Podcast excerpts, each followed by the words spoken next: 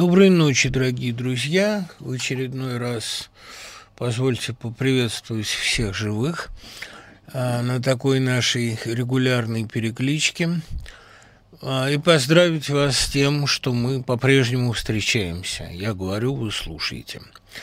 А, я отвечаю я посильно на ваши вопросы. Спасибо всем, поздравившим меня с Днем Радио. Я, наверное, имею к нему некоторое касательство, не только потому, что сейчас вот я сижу здесь и разговариваю с вами на радио, но и потому, что я начинал в детской редакции радиовещания в программе «Ровесники». Мои первые гонорары пришли ко мне оттуда. А в Московском комсомольце, кстати, я работал без гонораров. Там стажники, так называемые, денег не получали. А, я не в обиде. Э, опыт, который я там приобрел, стоил больше денег. Да, конечно, я поздравляю всех с наступающим Днем Победы. До 9 мы уже с вами, по всей вероятности, не услышимся, кроме как на колбе времени. Поэтому э, спешу поздравить заранее. Ну и, естественно, что касается лекционных предложений, вообще, конечно, в идеале действительно надо хотя бы раз в месяц выходить на третий час, потому что вопросов и предложений больше, чем я успеваю рассказать даже при самом э, галопном темпе. Ну, посмотрим.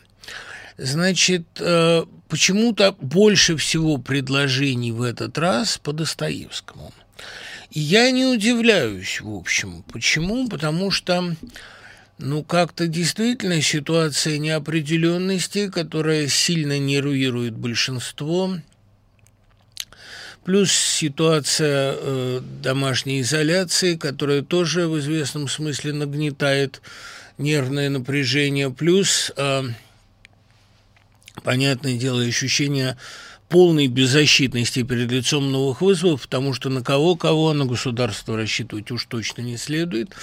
И, кстати, отвечая сразу на многочисленные вопросы, я не стал бы государство так уж за это осуждать, именно потому, что деньги копятся действительно на черный день, а то, что сегодня, смею вас уверить, еще серый. Наверное, они там лучше осведомлены. А, поверьте некоторым предчувствиям поэта, а, будет хуже. И это касается не только экономики, но и социального климата. Они там очень хорошо понимают, насколько все действительно плохо. Кранкайт однажды спросил Кеннеди, в чем был для вас главный шок после победы на выборах президента? Кеннеди ответил, все, что я говорил в качестве кандидата на пост – оказалось правдой, и было даже хуже. Действительно, вся социальная критика, которая сегодня несется в адрес команды Путина и многих других властей на разных уровнях, я думаю, это четверть правды. А всю правду мы узнаем очень не скоро. Когда-то в интервью с Сатаровым он мне сказал, что видимо, лет на 10 растянется публикация сенсаций, и, может быть, если захотеть, можно потянуть и на дольше, просто чтобы не лишать народ этого цирка. Ну, э, всякая власть, отвлекаясь от своих проблем, пытается многое валить на предыдущее. Я, э, конечно, э, понимаю, что впереди времена более трудные, чем самоизоляция. И это связано и с выходом из самоизоляции, и с медленным и очень постепенным снятием ограничений, и с волной безработицы, которую мы будем переживать. Поэтому Достоевский сегодня с его надрывами как-то самый наш писатель. Моя антипатия к нему остается стойкой, но по заявке одного из а, слушателей, я перечел сегодня кроткую и должен, конечно, признать, что он потрясающий мастер. Э, злой гений, но потрясающий. Писатель абсолютно недостижимого уровня. И про кротку, если хотите, поговорим, потому что эта тема действительно серьезная. Темы три пока. Женские образы у Достоевского предложили два человека. Кроткая, как бы фантастический абсолютно реалистический при этом рассказ. И, естественно, дневник писателя. Все три темы пересекаются, и пересекаются именно в точке кроткой вот этого странного рассказа осени 76 года, задуманного, правда, еще лет за семь до того, ну, давайте о нем поговорим. Если не придет более интересная заявка на э, Дмибыков собака Яндекс.ру. А, естественно, очень много вопросов по процессу Дмитриева, которого опять до конца июня оставили в СИЗО по непонятной совершенно причине, хотя множество писем было в его поддержку. Одно письмо вот такое поразительное по отчаянию и беспомощности, что же мы все можем сделать. Ну, приходится признать, что ничего мы не можем сделать в существующей системе власти, либо поменять существующую систему на более человечную каким-либо легитимным способом. Я помню, как а, вся Россия вступалась за разных политических узников Запада, закидывала Белый дом письмами, мольбами. Я думаю, да иногда требованиями, я думаю, что и сегодня вся Россия могла бы написать письма в поддержку Дмитриевой. Ну, во всяком случае, те, от кого это зависит. Каков будет эффект от этого, или все это действительно будет немедленно выброшено на свалку истории, не знаю, но, по крайней мере, обозначить свое отношение к этому как-то надо. Дмитриева необходимо выпустить, потому что он не молодой человек, потому что, находясь в тюрьме, он э, подвержен тысячекратному риску, потому что дело, по которому он арестован, уже один раз лопнуло в суде же и было э, полностью дезавуировано, потому что Дмитриев по Э, подтвержденным сведениям множества его воспитанников, никогда ни в чем его порочащим замечен не был. Наконец, Дмитриев – это человек, который больше многих сделал для возвращения э, истории, биографии, имен безымянным жертвам Сандармоха и Соловков. Ну, давайте уже как-то обозначать свое отношение к происходящему, если э, сегодня нет действительно никакого способа легитимно повлиять на его судьбу. Я думаю, что э, очень многие люди, которые сегодня решают его судьбу, они имеют все шансы оказаться, если не на его месте, то, по крайней мере, вне профессии. Ну, просто потому, что это совершенная наглость, уже какой-то плевок в лицо обществу, но общество так привыкло утираться, что, может быть, я все, все думаю, может, оно действительно заслуживает как-то, хотя не хотелось бы. Спасибо огромное вот за поздравление тоже с Днем Радио Нине Визовницыной, прекрасному, любимому моему воронежскому преподавателю и постоянной собеседнице и другу, да, Нина Феодосина, я мысленно с вами. И много еще таких добрых, замечательных слов. С чего посоветуете начать знакомство с творчеством Ивана Бунина? Видите, весь вопрос в том, в каком возрасте вы его начинаете – если в 10-12 лет, как, наверное, оптимально начинать знакомство с творчеством этого автора, то с трех маленьких вот этих крошечных рассказов, которые Николай Богомолов так точно назвал проза-поэтическим синтезом, опытом Бунина в жанре не столько э, прозы, сколько по концентрации, по степени, по эмоциональному напряжению это уже достигает, конечно, высот поэзии. Я говорю о маленьких рассказах последних лет. Роман Горбуна, «Красавица», «Первая любовь». Начните, пожалуй, с «Красавицы». Вот это просто гениальный рассказ. Если вы начинаете читать Бунина лет в 15-16, то, наверное, с рассказа «Руся» из «Темных аллей», который я до сих пор люблю больше всего – Руся, вот Амата Нобис Куантум Амаби Турнула, возлюбленная нами, как ни одна другая возлюбленная не будет. «Как ты груб», — сказала жена, и стала смотреть в освещенное солнцем окно. Это вот безумный рассказ. К тому же я как-то, понимаете, э, льщу себя надеждой, что действие его происходит у нас в Чепелеве, на маленькой станции за Подольском. И этот пруд, я знаю, и этот лес, ну, весь пейзаж, эта маленькая станция, все, что там написано, это прямо вот про нас. И потом, э, понимаете, как-то бесконечно дорого мне это зеленое небо, вот это, эти диалоги такие трогательные. Представляешь, выходит козерог – стоит и смотрит. Наверное, с Руси.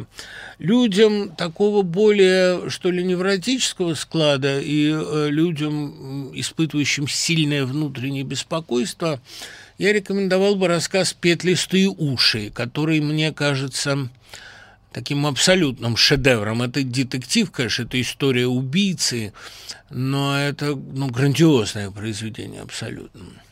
Мать, когда мне было лет 12, дала мне Натали. Именно вот, э, понимаете, мое, так сказать, вхождение в бунинский мир, оно было довольно сложным, потому что краски его казались мне резкими и раздражал меня несколько по моей такой советской пуританской подростковой морали а некоторый такой старческий эротизм, который отвращал и Набокова, как я узнал впоследствии. Но именно с, начиная с Натали я оценил бунинскую чистоту.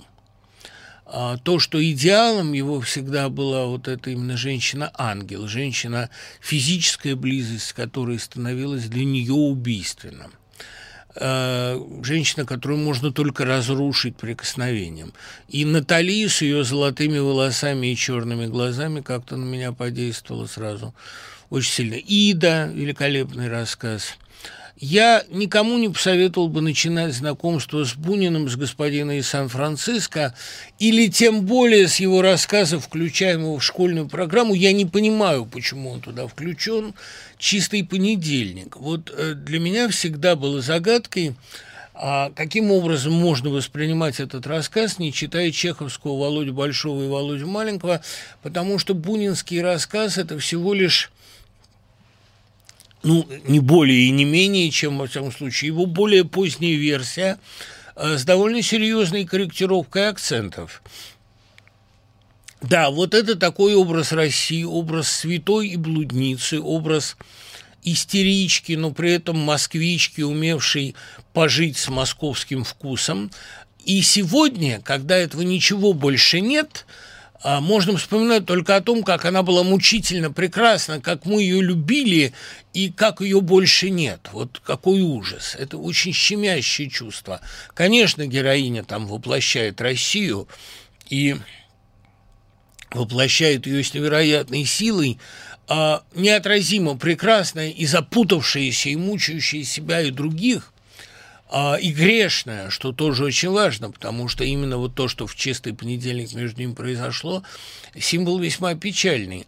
Это мои, кстати, школьники, и конкретно Танька Лукьянова, навели меня в свое время на эту ужасную параллель на то, что э, героиня в чистом понедельнике проделывает все то же самое, что девушка, ну, же, женщина в Володе Большом и Володе Маленьком, как она ездит в монастырь, кается, молится, все это такая э, попытка перефразировать, переписать в миноре чеховскую довольно э, жестокую сатиру. И если уж начинать Бунина читать, то и, конечно, не с господина из Сан-Франциско, который навязывается постоянно школьникам, или не с братьев. Там, хотя господин из Сан-Франциско прелестная вещь, но э, вершины бунинского таланта не здесь. Ну, сны Чанга тогда уж, если на то пошло, если брать такую действительно парчевую, по набоковскому же слову, прозу, которая отличается и мелодизмом тайным, и глубочайшим пессимизмом. Да?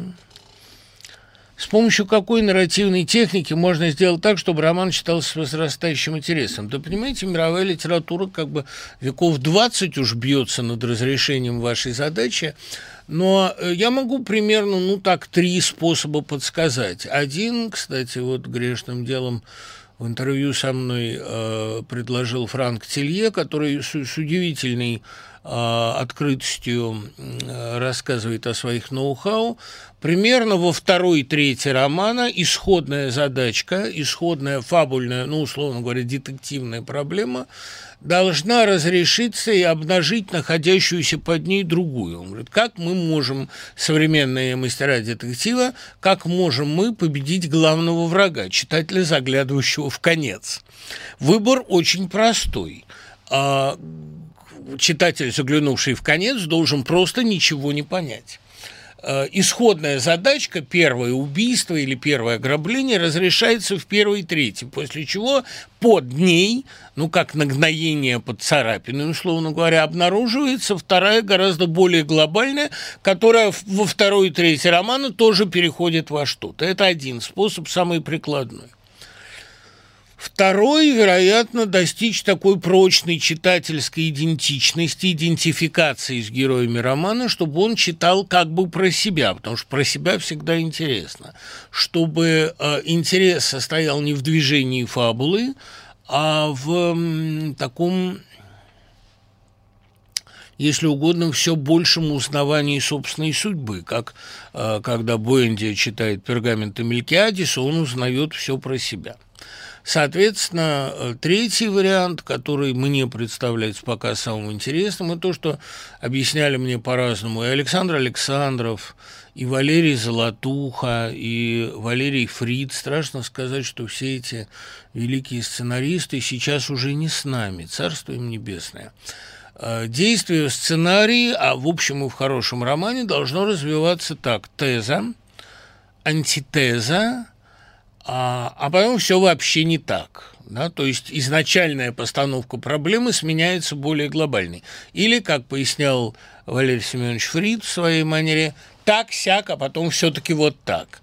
То есть первоначальная расстановка сил подвергается резкой корректировке во второй, третьей, опять же, и э, все герои предстают просто другими. Это, условно говоря, тот метод, которым написаны все романы Стайрона – а потом происходит третий переворот, который доказывает, что вообще все не так. То есть вот эта история изначально э, описана ненадежным рассказчиком. Ну, э, по крайней мере, два таких срывания покровов можно наблюдать в романе «И поджег этот дом», который я считаю эталонным и очень страшным, и выдающимся, по-моему, и по переводу Голышевскому, и по композиции, а в выборе Софии эта композиционная э, чехарда доведена до еще больших разоблачений, потому что София Завистовская окажется не тем, не тем и совсем не тем под конец, и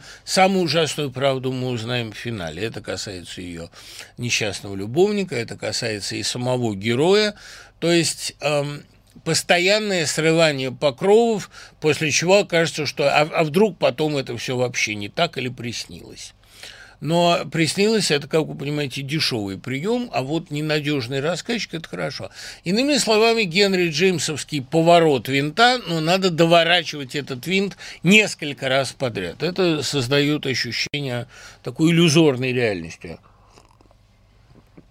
Потом, понимаете, попытайтесь держать ситуацию – как держит ее Набоков в бледном огне, когда излагаются две версии э, происходящего, версия явного безумца – и версия логичная, реальная. И версия безумца привлекательней. Мы начинаем верить в нее. Этот же прием довел до абсолютного совершенства Чарльз Маклин в романе «The Watcher», который я не устаю рекомендовать. «Страж» — это ну, величайший триллер, написанный э, в Стивен Кинговскую эпоху. Не лучше Кинга, но на уровне высших кинговских достижений. И другие романы а, значит, э, Маклина – это, конечно, высокий класс, но выше Стража с его мистическим колоритом он не прыгнул нигде. Как вы объясняете распространение чудовищных низкокачественных фейков на федеральных каналах? Послушайте, ну, э, задолго до коронавируса ведь это началось. Людям уютно жить в мире заговора. Заговор – это такой суррогат религии, суррогат э, простенький. У меня была такая статья на пороге Третьего Завета, где я пытался объяснить, чем, почему э, привлекателен вот такой конспирологический взгляд на вещи. Он, во-первых, уютен, предсказуем, делает мир более рациональным по совершенно справедливому замечанию Дмитрия Фурмана. Если версия логична, значит, она неверна. История никогда не бывает логична. И, э, видимо, если конспирологическая версия предлагает внятное объяснение всему. Ленин немецкий шпион, евреи погубили Советский Союз, американцы запустили коронавирус. Ну, это означает просто, что вам уютно жить в мире конспирологического романа. Ведь Россия родина конспирологического романа. Пожалуйста, вам Крестовский, Кровавый пуф. Вот это первый конспирологический роман мира, где все объяснялось польско-еврейским заговором. Понятно, почему Крестовский это писал. Он был как-никак все какое-то время полицмейстером, не полицмейстером, а ну, главным полицейским Варшавы, ставленником э, императора таким надсмотрщиком над всей польской столицей, жидов и поличишек очень не любил. Внук его, великий художник Крестовский Ярослав Игоревич, мой такой неоднократный собеседник, всегда с, с такой довольно едкой иронией отзывался о взглядах своего деда, а, автора бессмертных петербургских тайн, они же трущобы, который э, получил от Николая именные часы, то есть не от Николая, по-моему, еще от Александра Третьего даже – от Александра III успел получить именные часы за лояльность своих произведений. «Кровавый пуф» полезно почитать. Все корни конспирологических теорий растут оттуда. И мы знаем все черты конспирологического романа «Роковая женщина», такой медиатор, который проникает и в правительственные кружки, и в кружки заговорщиков, и связывает их между собою. И обязательное присутствие честного юноши, которого пытаются подкупить, и старый опытный борец, который их знает и раскусывает. Там набор персонажей этого марионеточного театра совершенно известен, и, конечно, роковой злодей, профессор Мариарти, функцией которого выступает сейчас чипирующий всех Билл Гейтс. Эм, читаю Уэллса, дошел до проснувшегося спать, ну, когда спящий проснется, эм, и вот главная странность с моей точки зрения а, меня смущает отсутствие Уэллса образа желанного будущего. Знаете, Уэллс в, в том и прекрасен, что он не утопист. Он четко понимает, развитие человечества пойдет по двум э, не пересекающимся веткам. Это было ясно еще в «Машине времени» карт... единая картина мира распадается. Кстати говоря, единая теория физическая, которая бы объясняла мир а, универсально, включая в это все взаимодействия, все поля, она тоже до сих пор не построена. Я боюсь, что нету такой единой теории, которая обнимала бы мир – Видимо, мир необъясним с одной точки зрения. Видимо, одна из загадок Бога состоит в том, что есть две картины мира, ну, условно говоря, реальная и конспирологическая. Точно так же и нет единого будущего. Понимаете, писатель сколько-нибудь объективный не может написать утопию, потому что утопия всегда является таковой только для очень небольшого количества людей. А дело в том, что, скажем, когда Замятин сочинял «Мы», вот я помню, я с американскими студентами а, потратил довольно много времени на анализ этой книжки, и вот они с их таким непредвзятым взглядом сказали, так ведь то, что построил Замятин, это практически идеальный мир – если бы он мог себе представить мир России постсоветской, в которой, да, нет машины благодетеля, а в которой лесные элементы хлынули в город, условно говоря, вот в эту шарашку, и тут вот я много раз предлагал желающим написать роман «Они». Роман о том, что стало бы, если бы заговор победил. Что стало бы, если бы была разрушена стена, была разрушена машина благодетеля? Вот хлынули эти лесные люди в шарашку. Это до, до известной степени экранизировал Хржановский в «Дауте генерация». Пришел Марцинкевич Тесак, и институту настало то, что ему настает на протяжении этих шести часов. Да? Они разрушили сталинскую утопию, страшную, чудовищную. А, Берия, такой условный благодетель, хотя Хржановский совершенно справедливо говорит, что назвать его благодетелем язык не повернется, это человек абсолютно аморальный. Но для ученых Шарашки он был богом, он создал для них вот этот мир за стеной. Мир очень страшный, никто не спорит. Но Представьте себе, каково будет будущее, когда его разрушат люди с солнечной кровью, как их там называют, люди с солнечной лесной кровью. Да боже упаси, любая утопия – это утопия для автора, а для иного читателя это чудовищная антиутопия. Вы хотели бы жить в дивном мире, в новом мире Хаксли? Очень многие хотели бы, многие считают, что мы в нем живем. Когда Стругацкие писали «Хищные вещи века», Борис Натанович уверял, сказал, мы писали антиутопию, а оказалось, что это оптимальное состояние мира. Выпивать и закусывать квантум сатис. Так что, к сожалению, Уэллс не мог себе позволить сочинение утопического сценария, потому что это было бы не универсально. По крайней мере, для половины читателей такая антиутопия оказалась бы хуже бездны. Посмотрел, вот как все-таки прекрасно выстраиваются э, вопросы, как опилки в магнитном поле. Посмотрел Наташу, дегенерацию и Нору маму. Хржановский сделал невозможное, и все убедил меня лично, кроме одного. Почему он, не заде... Почему он задействовал именно бесхозных детей? Ну, насчет бесхозных и насчет детей, и насчет этики, и насчет присутствия на съемках постоянно воспитателей – наблюдателей это вопрос подробно освещенный, спросите Крыжановского, почему он так поступил, но с высокой оценкой его труда я согласен. И главное, я согласен с тем, что он, поставив эксперимент, а, пришел к крайне неутешительным выводам о возможности конверсии, о возможности конвертировать институт во что-то мирное. Вот эта теория конвергенции, понимаете, Сахаровская, она в теории-то была очень хороша, но она не получилась. Видимо, мирная конвергенция Советского Союза была невозможна. Видимо, мирное встраивание шарашки э, в лес, э, оно тоже как-то не очень мыслимо. Это к вопросу о том, значит, что будет, когда спящий проснется. Расскажите о Вырыпаеве, что вам симпатично в его творчестве, нравится ли вам кислород и его новые пьесы. Вырыпаев человек гениальный, как мне кажется, он э, чувствует ритм театра как никто, а меня единственное смущает его такой устойчивый интерес к патологии, потому что мне кажется, что Патология скучнее нормы, но норма сложнее, и о норме сложнее говорить. А мне довольно плоским, хотя очень талантливым показался его фильм «Эйфория». Там блистательная музыка, потрясающая совершенно а, работа актеров обоих. И надо сказать, что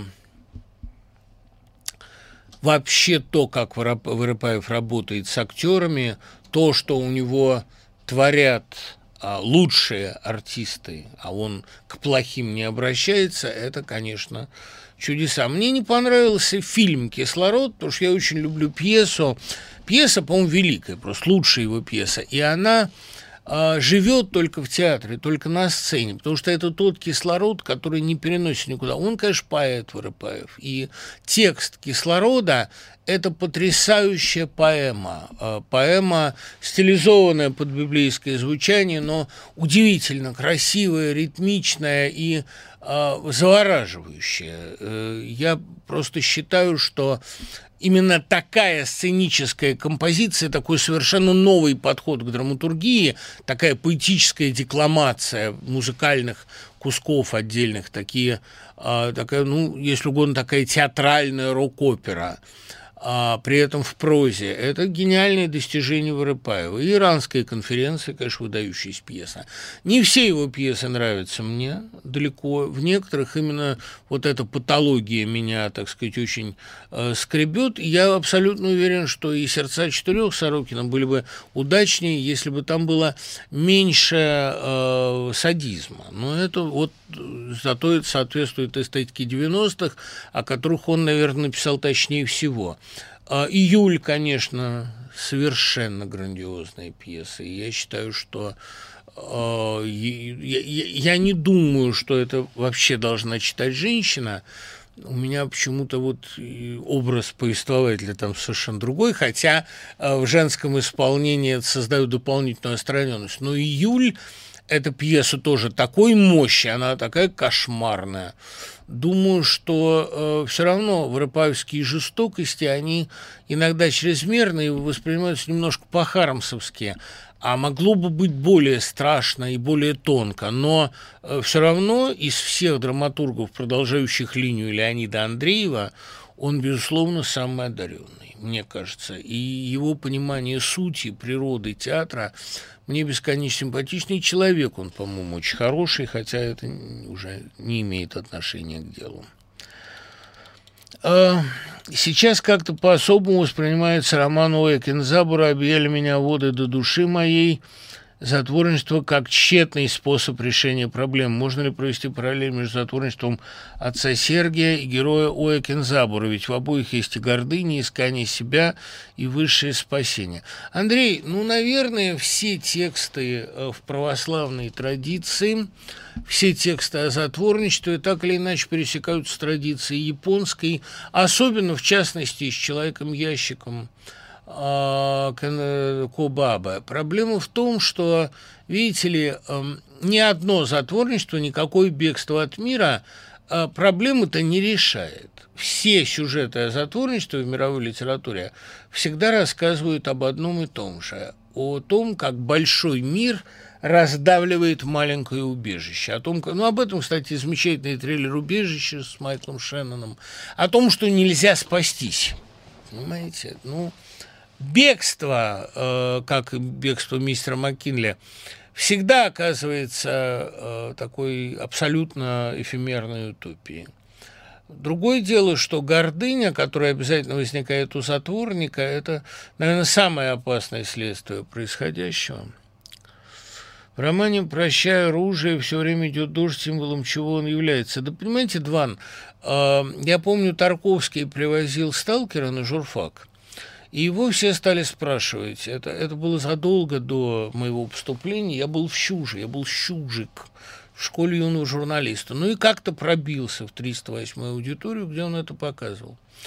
И вот, значит, его все спрашивали, а что означает дождь? А, а почему бегает собака? Он под конец не выдержал и говорит, ребят, иногда собака бегает просто потому, что вот там бегает собака. Иногда дождь нужен просто для того, чтобы шел дождь. Хотя дождь, конечно, у него всегда метафора, как бы вода у него всегда метафора жизни, дождь – это какая-то такая вода между небом и землей, как бы человеческая жизнь, связывающая полюса. Это так я тогда высокопарно размышлял. Но на самом деле иногда дождь идет просто для настроения, как и кошка под дождем – но это лейтмотив такой, такой дождь, немножко апокалипсис, смывает мир, дождь всемирного потопа. Потому что и вода, и э, потоп, и война воспринимались как такой локальный конец света. Кто же знал, что следующая война будет еще страшнее? А... Марцинкевич, да, у дегенерация – настолько вызывает отвращение, что восприятие фильма неуловимо меняется. Можно ли в такой ситуации дать объективную оценку фильма?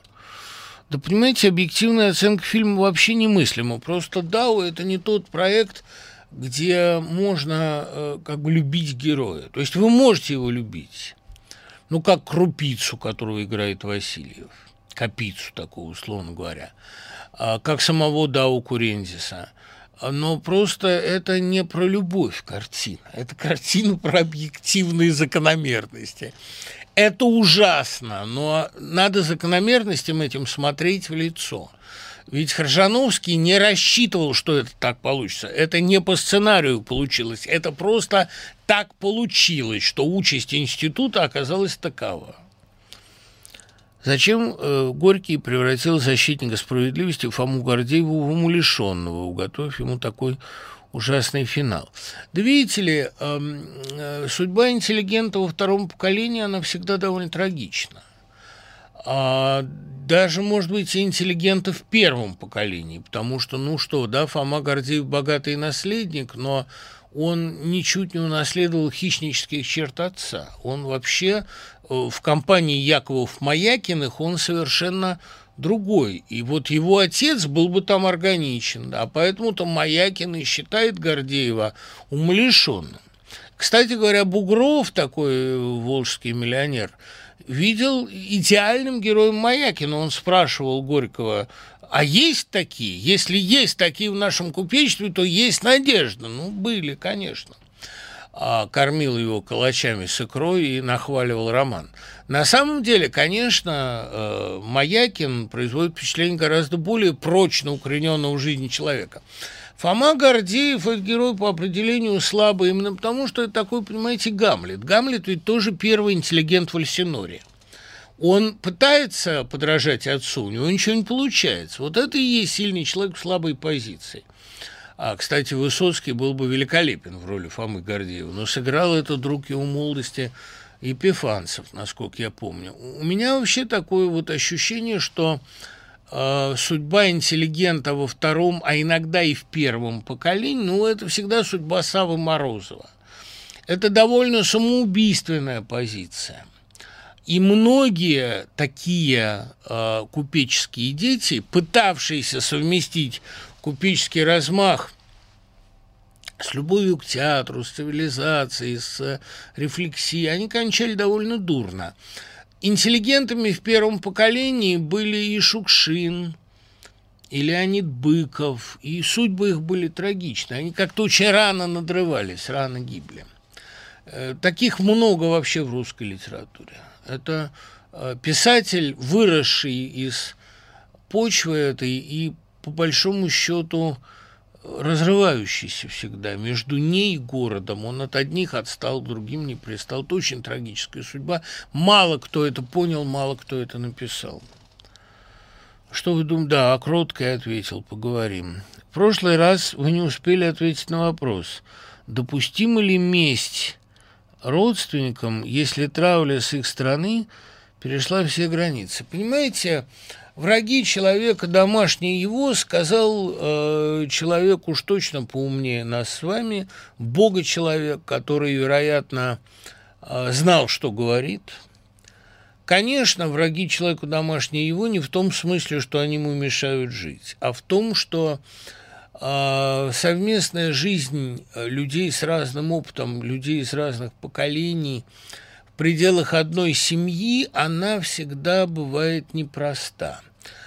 И роман «Отцы и дети» нам об этом рассказывает. Только очень сильной любовью можно замазать эти трещины, которые в России всегда особенно мучительны. Поэтому все бонусы, все плюшки получает Николай Петрович Кирсанов. Или там его не очень, может быть, похожий, но все-таки унаследовавший главное сын Аркадий.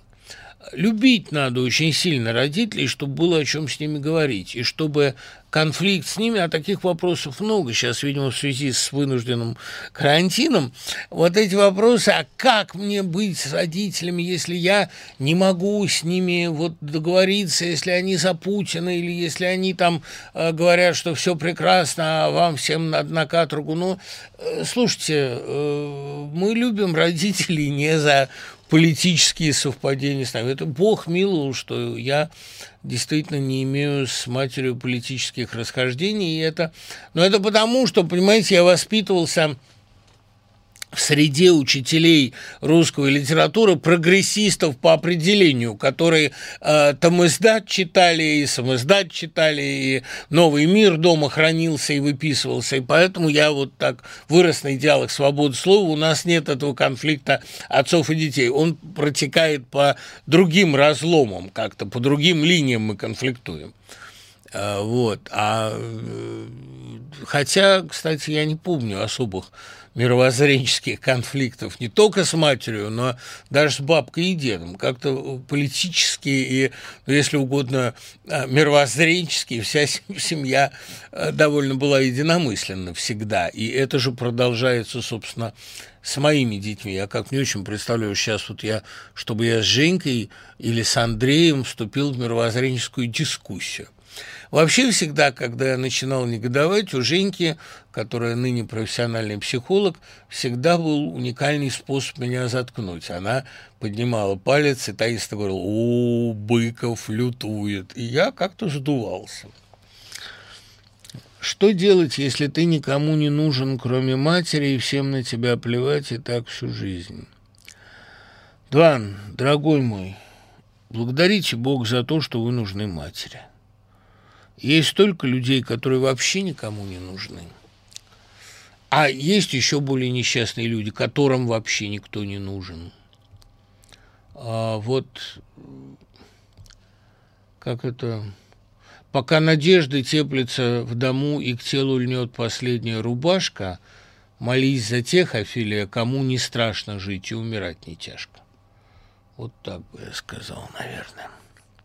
Правда ли, что человек тупеет в изоляции от общества? Обезьяна, помещенная в одиночную клетку, отстает в развитии. Преступников помещают в одиночную камеру для отягощения наказания. Неужели добровольное отшельничество великих людей было им необходимо? Вот у меня есть такая лекция э, писателей самоизоляции. Кстати, спешу исправить тамошнюю оговорку. Вместо Симона Некутонс, конечно, Симон Introduction. Ну, бывает, оговоришься. Значит, я эм, не считаю затворничество плодотворной школой, но, опять-таки, для иных людей оно необходимо, как для Солженицына, для других людей невыносимо, как для Чехова. Это такая ситуация, вот ситуация нынешнего затвора, она, с одной стороны, очень помогает сосредоточиться. Но это рискну сказать, в краткосрочной перспективе. Вот это сосредоточиться, изолироваться, усилить самостоятельность, закрыть границы, закуклиться. Это хорошо, ну, как люблю цитировать эту фразу Жалковского, обернуться имеющимся, это хорошо на коротких расстояниях. Как всякий негатив, как всякое зло, ибо изоляция всегда зло. Но э, на расстояниях долгих это неизбежная деградация. Конечно, понимаете, то, что Россия была так долго закуклена, это привело к очень интересной ситуации. Вот я ее сейчас оценил, эту ситуацию, а, когда писал статью про Лавренева в очередной «Дилетант», ведь там с Лавреневым как вышло? Он часто описывает ситуацию, когда и красные, и белые в общем хорошие люди. И противоречия между ними, как в «Седьмом спутнике», они не антагонистичны. Белый может ладить с красными, красные могут ладить с белым, а красный и белый, как в 41-м, могут любить друг друга, ну, до такой кризисной ситуации, когда она его убивает. Но, в принципе, эта ситуация нормальная. А вот всему остальному миру они чужды уже антологически. Уже это антагонистическое противоречие, как говорили в старину. Уже между нами и англичанами, между нами и американцами такая бездна, как крушение республики Италь, что на ее фоне наши внутренние конфликты совершенно ничтожны. В крушении республики Италь простой рыбак, рыбак полюбил бывшую королеву, между ними нет и не может быть никакой разницы. Там красный комиссар в седьмом спутнике мечтает о графине. Это вообще такая особенность эротической утопии у Лавренева. Любовь пролетария к графине и рыбака к королеве и говорухи отрока к рыбачке. Нормально. Но как только в дело вступает интервенция, Тут мы все заедино против них. И его пьеса «Голос Америки» 50-го года в этом смысле просто продолжение давней линии.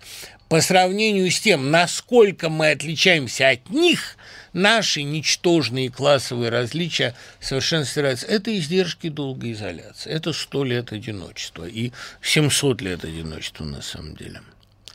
Еще раз о Дмитриеве, да, э, совершенно солидарен с вашими чувствами скорбной беспомощности, бессилия, но пока не бесчувствия. Думаю, что пока только публичный протест, все, что нам доступно, дальше посмотрим. Посмотрим именно потому, что мне кажется, сейчас ситуация будет меняться, она будет трещать, и она становится более гибкой. От того, как мы обозначим ее пределы, зависит очень много. Что вы думаете о фантастике Сергея Абрамова? Ну, «Всадники» мне очень нравились когда-то в молодости, я, я ранний. Как дела у поэтессы, которая на одном из новогодних эфиров читала про бабушку, которая краила материю и создала мир? Ее фамилия Иноземцева. Если у нее новости Виктория Иноземцева пишет довольно много новых стихов. Ну, во всяком случае, каждый год 5-10 стихотворений у нее прибавляется. Вика Гетман, как я ее знал еще по студии о Волгином замужестве Иноземцева издала одну книгу стихов, сейчас, насколько я знаю, готовит вторую.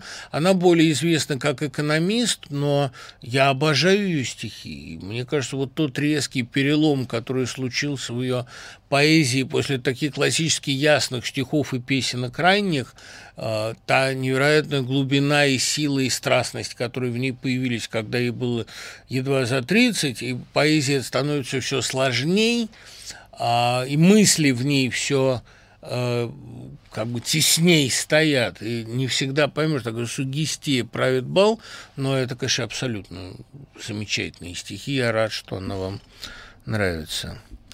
Почему Шолохова зовут героев Лопахин, Настасья Филипповна, это амаш классикам? А, кстати, Шукшин был бы офигенным Лопахином в Вишневом саде. Да, пожалуй. Ведь и Чехов, тоже интеллигент в первом поколении, проживший тоже недолго, а автопортретность Лопахина, любимая мысль Александра Минкина, она, наверное, до, до известной степени э, привлекает. Но там, видите, какая вещь, там же как бы э, Чехов поделен между Лопахиным и Трофимовым. Э, Петя Трофимов, э, он выражает более заветные чеховские мысли.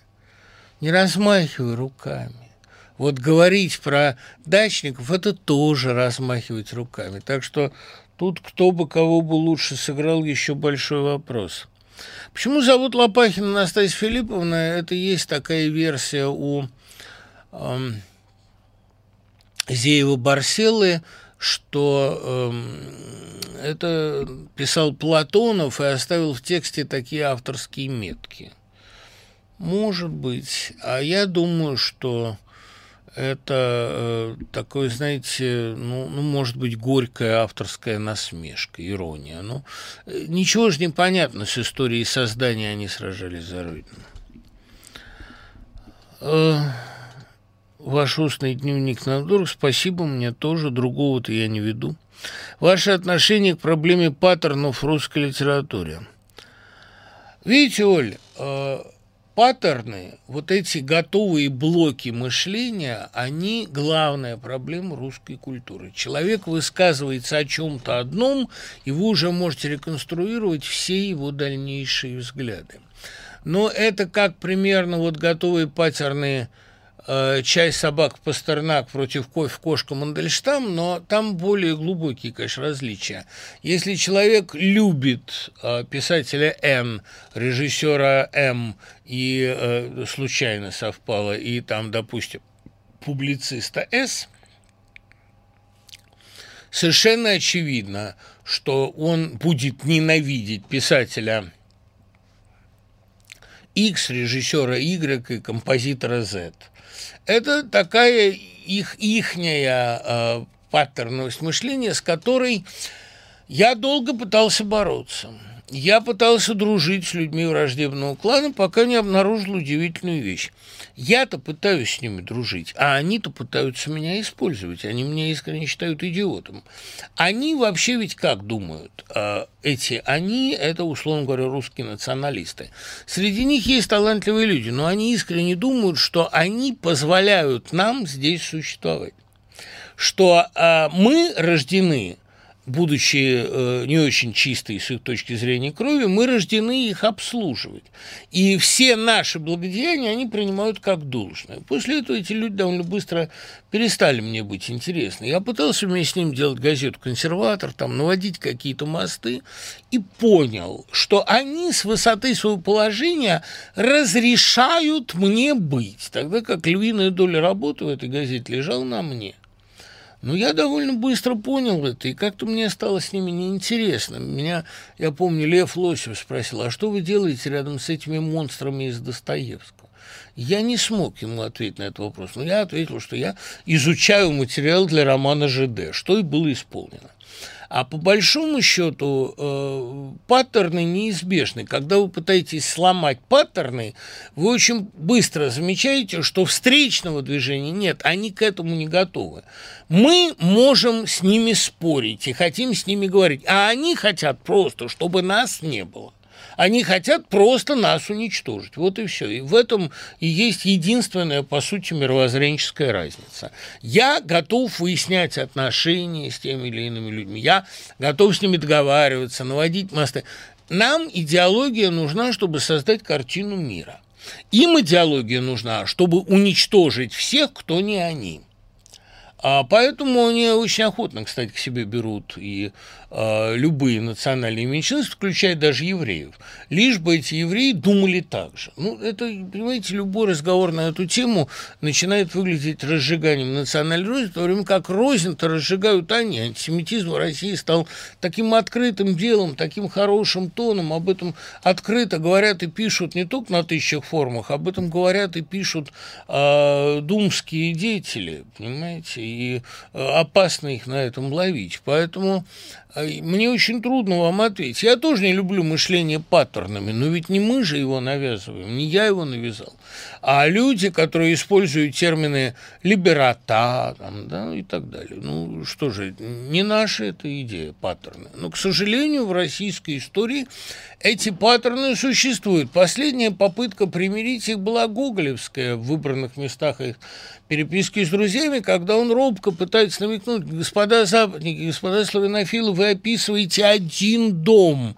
но только одни из фасада, а другие из торца. Ну, Послушайте, ну, Гоголь очень сильно получил за эту книгу с обеих сторон. Наверное, почему-то э, русским э, вот этим мыслителям надо мыслить этими паттернами. Для них, может быть, это такое следствие той же диверсификации, но э, боюсь, что эти две картины мира не только в одной голове, но и в одной стране несовместимы.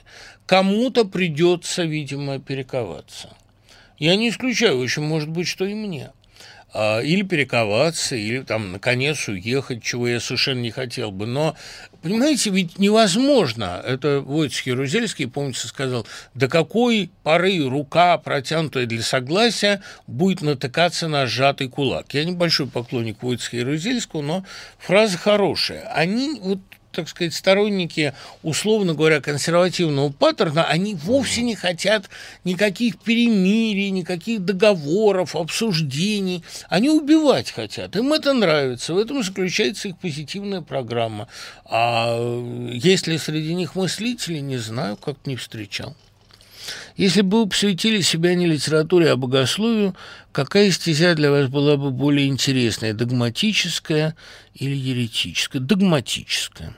Скажу честно, почему. Я очень не люблю сектанство любого, а у ересей есть сильная как бы сильная такая тенденция превращаться в секты, и вследствие этого, как говорит Кумираев, Кураев, вымирать во втором поколении.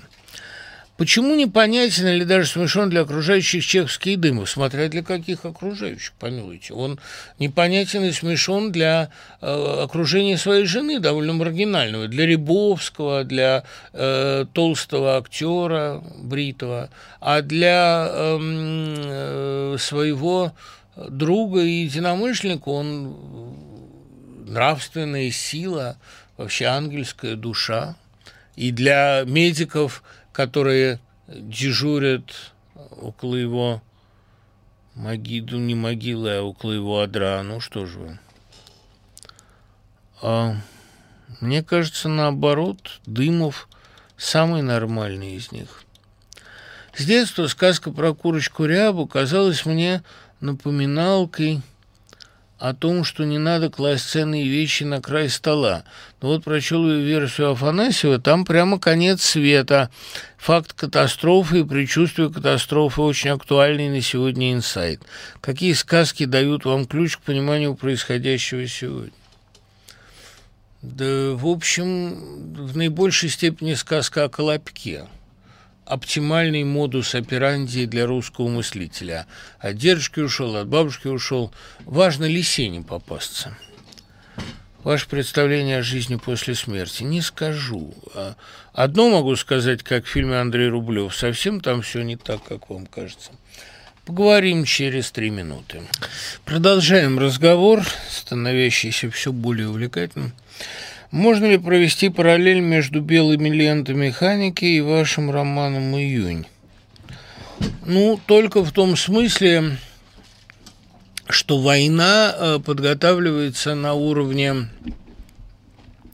межчеловеческом, или, если говорить более общо, война присылает предвестника в виде м, таких межчеловеческих трагедий, нарастания садизма в человеческих отношениях. а, распад мира э, предвещается распадом семей, браков, э, сельских общин и так далее. Но тогда уж больше параллелей между Милым Хансом Дорогим Петром Миндадзе, где вот это напряжение просто в воздухе висит, и, наверное, поэмой «Без героя» Ахматовой, которая первой поставила проблему с такой э, вот просто э, евангельской остротой. Согласны ли вы, что Рогожин – темный двойник Мышкина, существующий лишь в его воображении? А Анастасию кто зарезал? У Мышкина алиби, он в этот момент в другом месте находился. Это я бы уж скорее предположил, что Мышкин – светлый двойник Парфена, который ему рисуется. Вообще, это очень красивая версия, но эм, такая чрезвычайно, как бы сказать экзотическое. Достоевский же, вот как и Белинский, его учитель, он не любил фантастику. Хотя он написал двойника, вызвавшего у Белинского такого раздражения, вот когда он сказал уж Белинский, что, кажется, во взгляде на русскую литературу 46 года, что фантастическое в наше время может иметь место лишь в домах умалишенных. Оно теперь стало мейнстримом нашей литературы. Но Достоевский вообще не любит условные такие конструкции. Он э, всегда объявляет их бредом душевно больного, как черта, являющегося Ивану, как сны большинства героев. Он вообще-то такой реалист, хотя э, реалист в высшем смысле, но и давая э, кроткий под фантастический рассказ, он, конечно, не имел в виду э, никакого вторжения фантастики в реальность. Полагаю, что идиот это такое довольно довольно объективное описание реальности 60-х годов. Посоветуйте книги с персонажами, схожими с Тарантьевым из Обломова. Да знаете, ну, это схожих с Обломовым трудно найти. А Тарантьевых в русской литературе пруд пруди. Ну, вот так, наверное... А у Трифонова полно, вот все эти его ловчилы, которые ловко обделывают свои дела, это все такие Тарантьевы. Почему в фильмах и сериалах столько ненормативной лексики? Господи, ну, вот, а, Альберт, ну, мне бы ваши проблемы, действительно. Не хотите, не смотрите. Если же говорить серьезно, то просто ненормативная лексика в книгах и сериалах возникает тогда, когда не хватает нормативной. При всем богатстве выбора. Даже если человек идеально владеет русским языком, но есть вещи, которые трудно как-то без этого языка Э, трудно э, адекватно отразить. Бывает. Я, я очень бы хотел иногда выразиться э, предельно цивильно, но есть вещи, которые иначе не назовешь. Просто для них в русском языке существуют конкретные слова. Вот. Да и вообще, когда тебе падает на ногу утюг, смешно говорить, я помню чудное мгновение. Где грань между принятием вашего друга таким, какой он есть, и капитуляцией перед его недостатками? Посоветуйте книгу, которая поможет разобраться в дружбе. Что такое дружба, сказать очень трудно. У дружбы легкий пыл похмелья. Что дружба? Легкий пыл похмелья, да, там, или покровительство, позор. Кстати говоря, некоторые мои друзья, оказывается, тяготились очень моей помощью, для них это был позор покровительства. Я сейчас очень раскаиваюсь в том, что им помогал, потому что, оказывается, они все это время э, ну, только и ждали случая как-нибудь меня отблагодарить в спину. А, так что вообще делать людям добро в расчете на благодарность – это всегда такой род насилия над их жизнью. Мне кажется, этого делать не надо. Я помню, меня однажды пыталась поймать так называемая цыганка, хотя совсем не цыганка, конечно, говорит, Яхан твой, дай погадаю, Я все про тебя знаю. Ты много добра людям делал, спасибо не видал. Меня поразила эта формула, я сразу убежал. Говорю, не-не-не, все мне про тебя тоже понятно. Потому что люди почему-то очень охотно ведутся именно на эту формулу, что ты много добра людям делал, спасибо не видал. А дело в том, что не надо, понимаете, делать людям добра в расчете на спасибо. Да и вообще не надо им делать добра, пока они тебя об этом не попросят. Иначе ты со своим добром как влезешь в чужую жизнь, а так э, не скоро отделаешься. Я прочел Гладилинскую французскую ССР, испытал крайне неприятное ощущение сегодня обсуждаемой беспомощности. Подумалось, вот дракон. В индоевропейской традиции это зло, дьявол, а восточных – добро, ян. А мы никак не определимся всей стороной, что такое наш дракон. Вечная шизофрения. Все краски, белые и черные, смешались в серое. Что еще, кроме острова Крыма, французская ССР, можно почитать в этом идеологическом аспекте? Ну, почитайте «Шум времени» Барнса довольно интересное произведение. Понимаете, я в последнее время писал большую статью по заказу собеседника в рубрику «Человек-легенда», неожиданно про Шостаковича. А, ну, как-то мы в результате редакционного консенсуса по Зуму пришли э, на редколлегии к выводу, что сейчас интересно было бы написать про Шостаковича. Я, кстати, думаю, что если уж искать какой-то день победы, потому что его нельзя отпраздновать 9 мая, надо праздновать 9 августа, потому что это день ленинградской премьеры Ленинградской симфонии, когда город, который под бомбежками, под обстрелами, полуразрушен, вымирающий от голода, музыкантам собрали, кого из фронта отозвали, кого из госпиталя подняли, откормили хоть как-то, чтобы могли стоять. А садиться они не могли, потому что уже не встанут потом, когда нужно. Да? Стоя отыгрывали эту часовую огромную симфонию. Вот тогда э, стало ясно, кто победил. Задолго до 9 мая, 9 августа 1942 года была одержана Великая Победа. И вот я думал применительно к Шостаковичу. Ведь Шостакович прекрасно понимал, как Сталин его использовал, и вообще понимал, как его использовали здесь. Он не был лоялен к этой власти. Я склонен верить Соломону Волкову, да и вообще это что, я склонен верить Пятой симфонии. Но, тем не менее, а, Шостакович понимал, что эта власть и более того, эта политическая система являются условием и существования такой аудитории, как у него – и существование его самого. То есть, ну, он в других условиях просто не возник бы. Он к Ленину относился, кстати, с благоговением. Он хотел посвятить какую-нибудь работу его памяти. Он а, к социализму сталинского образца относился с ужасом, а относительно Ленина у него были, возможно, некие не шестидесятнические даже, я бы сказал, разночинские иллюзии.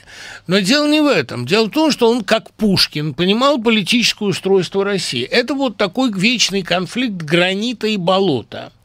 Но другой эта система быть не может. Это болото будет порождать свои фантомы, этот гранит будет его давить. Из их взаимодействия будут получаться гениальные музыканты, потрясающие женщины, великие люди, удивительные подвиги. Ну, в общем, вот такая причудливая среда, такой морок на этом болоте возникший. Но, во-первых, именно на эту среду будут с восторгом и надеждой смотреть все остальные люди мира. Во-вторых, именно она, как некий улавливающий тупик, будет в конце концов э, останавливать любое зло, вбирать его в себя, заманивать его и губить. И оно будет все дальше в нее заходя, все глубже в нее увязать.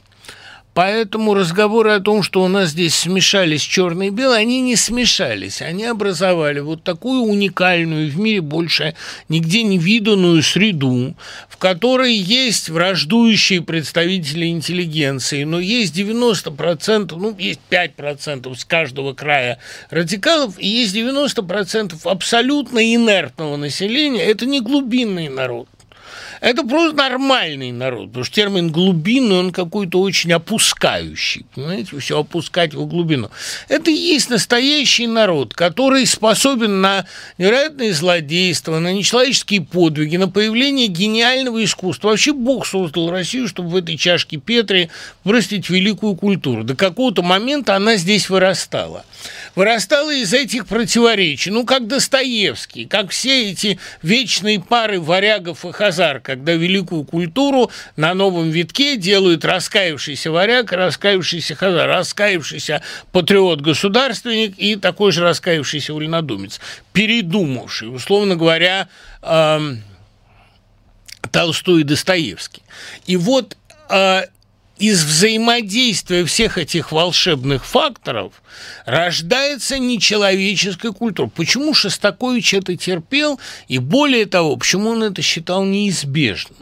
Ну, уехать, он мог бы, наверное, уехать, но как-то ему, во-первых, не хотелось уезжать, во-вторых, он понимал, что его аудитория здесь. И эта аудитория его понимала. Он для нее написал пятую симфонию, которую, вот, про которую Пастернак так замечательно сказал, ну гений же, да? Все сказал, и ничего ему за это не было. А, Шостакович научился писать такие траурные марши, чтобы они выглядели как марш энтузиастов. Понимаете? Вот великая амбивалентность музыки. И поэтому э, говорить о каком-то каком неправильном устройстве этой системы, понимаете, систему уже надо судить по ее продукту. Главный ее продукт – это ее наука, ее искусство и способность как в ловушку, как в улавливающий тупик, э, заманивать большинство чужих утопий, которые здесь гибнут, рассасываются, останавливаются и так далее. Наверное, вот с точки зрения мирового гомеостазиса Россия за этим очень нужна. А другая Россия немыслима, потому что если осушить болото, его фа фауна вымрет. Как можно сформулировать основные принципы и приемы рок-поэзии? Дим никогда не брался это как, как бы не моя задача. У Алексея Дедурова об этом написано очень много. И о резкости, и о наглядности, о музыкальности, о рефренах, о метафорах. Как вы относитесь к Дню радио? С благоговением. Всегда вспоминаю цитату из Лифа. «Радио есть, а счастья нет». Как можно объяснить читательский успех рассказов Тэфи и слова Зощенко, что Тэфи владеет тайной смеющихся слов? Ну, язык Тэфи, конечно, замечателен. Всегда в нем присутствует такой иронический сдвиг, действительно широкое вторжение э, разговорной лексики в э, патетическую, и, ну, она вообще мастерски стилями играет, да? А, понимаете, мне лучшим рассказом Тэфи кажутся тонкие письма, не самым человечным, а, но самым смешным. Или городок. Тэфи, она умеет как-то, понимаете, снять пафос, насмешкой и снять цинизм состраданием. Она очень милосердная. Вот этим объясняется ее успех. Тем, что она очень здоровая невзирая на все свои обсессии. Можно ли сказать, что «Отель погибшего альпиниста» – высокая пародия на Агату Кристи? Безусловно, но не только. А, это вообще пародия на всю фантастику, и при этом она насыщена невероятно глубоким гуманистическим смыслом. И в ней есть страшные такие прозрения. Вот эта сцена, когда шагает эта женщина, неся на плечах инопланетянина, робот, это, это потом у них это аукнулось в страшной финальной сцене бессильных. Вообще вот этот бессильный, везущий сильного, это такая, такой у них устойчивый босховский образ, генезис которого мне не ясен. Как вы относитесь к Паланику и бойцовскому клубу? Бойцовский клуб – очень удачные вещи, и колыбельные удачные вещи, удушья. В целом Паланик, мне кажется, довольно однообразен. Но он настоящий писатель, кто бы спорил. А... Вот два вопроса, которые волшебным образом соседствуют и еще раз демонстрируют расположение опилок в поле. Люблю Твин Пикс, но абсолютно не поняла третьего сезона. Какую загадку Линч там загадал. Понимаете, есть совершенно рациональная версия, очень сложная, выстраивающая, как-то объясняющая события третьего сезона. Мне это, начиная с шестой серии, а, мне любые объяснения, кажется, не нужны. Я просто смотрел, наслаждаясь вот таким пиром фантастики, визуальности. Ну, как в свое время Inline Empire, понимаете, внутренняя империя для меня это такое средоточие лучших приемов фантастического кинематографа, а, потрясающий набор открытий, и меня совершенно не занимает, а что, собственно, все эти люди хотят сказать, и чего ради они мельтешат там, это чистая логика поэзии. Я это воспринимаю как поэзию. А, может быть, кто-то действительно видит в этом особенный высокий смысл. Вот тут же рядом вопрос. Постепенный сдвиг в Твин в сторону отхода от адекватности и от реальности, схож ли он с сегодняшней ситуацией в жизни. В чем-то главном он, безусловно, схож, но, понимаете, вот какая штука, Сереж это не отход Линча от реальности, это отход реальности от паттернов, уже здесь упомянутых. Ведь все, что нам кажется чудом и фантастикой, это просто не совпадение с готовыми сценариями развития. Э, Талеб, безусловно, прав в одном – задним числом история всегда логична. Вот я, например, прекрасно вижу, что э, история все оборачивает себе на пользу, вот человек попробовал историю переломить. Гомеостазис, общественный гомеостазис истории, он долгое время удерживался благодаря войнам. Только наметится прогресс, а, бац, война, и люди кидаются в топку этой новой войны. Наросло гениальное поколение, Первая мировая война. Наросло снова гениальное поколение, его бац в топку войны еще более ужасной. Другого объяснения, по-моему, мировые войны 20 века не имеют.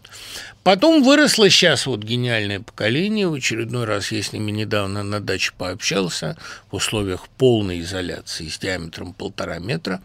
Но э, я вообще сейчас так большую часть времени провожу на даче, э, куда ко мне периодически ездят в гости мои студенты. Это на, на случай, если кто-то мне что-то присылает, на даче не очень хорошо с интернетом, я сижу там в беседке и пишу роман. И стараюсь, чтобы меня никто особо не видел и особо не трогал.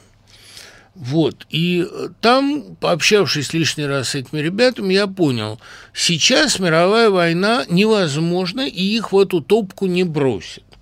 Но и дьявол нашел другой выход. Война стала невозможной из-за термояда, из-за термоядного оружия, или как там оно называется, а Э, из-за водородной бомбы, а вот э, появился коронавирус.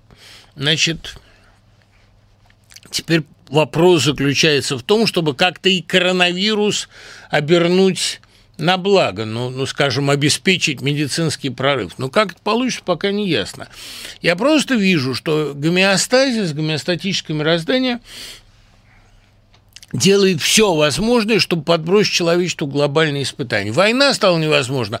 Ну, мы возьмем вот с этой стороны. Не, не возьмется с этой стороны, но мы подбросим идеологическую катастрофу. Дьявол-то не спит, понимаете? Не спит враг рода человеческого. Поэтому э, все больше и больше зависит сегодня вот от тех волшебных молодых людей, про которых я все время говорю. А главное, что вот мне кажется самым важным – эта эпидемия, ну вот если так рассмотреть ситуацию, как гомеостазис борется за свою жизнь, это э, просто очень логично.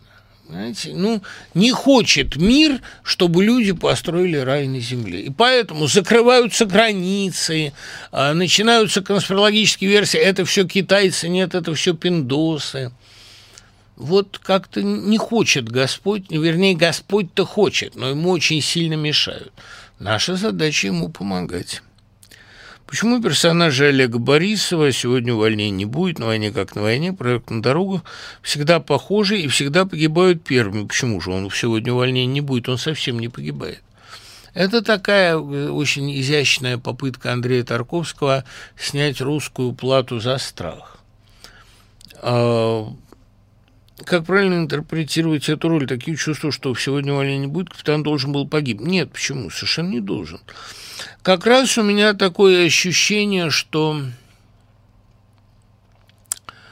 э, Олег Борисов как раз играет вот этого человека на переломе, играет человека очень твердых убеждений, не гибких, в ситуации, когда рушится его мир. Это его роль в «Слуге», это его роль в таком замечательном фильме по тому же Лавреневу «Рассказ о большой вещи», и это его роль в «Параде планет». Такой стойкий оловянный солдатик, попавший в, мир, где нет больше места оловянным солдатиком, где солдатики пластмассовые. Почему, интересно, Мышкин Лев Николаевич? Знаете, очень многие... Нельзя ли это расшифровать как «мышление»? Остроумная очень идея, я думаю, нет. А, ну, Лев Николаевич, я не думаю, что здесь какой-то привет Толстому. Тут скорее оксюморонность его облика, его личности. Лев Мышкин, мышиный лев. А Николаевич, не знаю, ну, в голову пришло. Нельзя ли лекцию про Густава Майринка? Знаете, я не такой специалист в этой области. Э, я люблю Майринка, да. Голем – один из самых атмосферных русских романов, и уж, наверное, самый атмосферный пражский роман. Но как-то меня он как писатель не привлекал. Любимый писатель Хармса. Если уж на то пошло, я Перуца больше люблю. Не кажется ли вам, что Гулсорс несправедливо забыт? Да что вы, Саша, какое там? Там... Э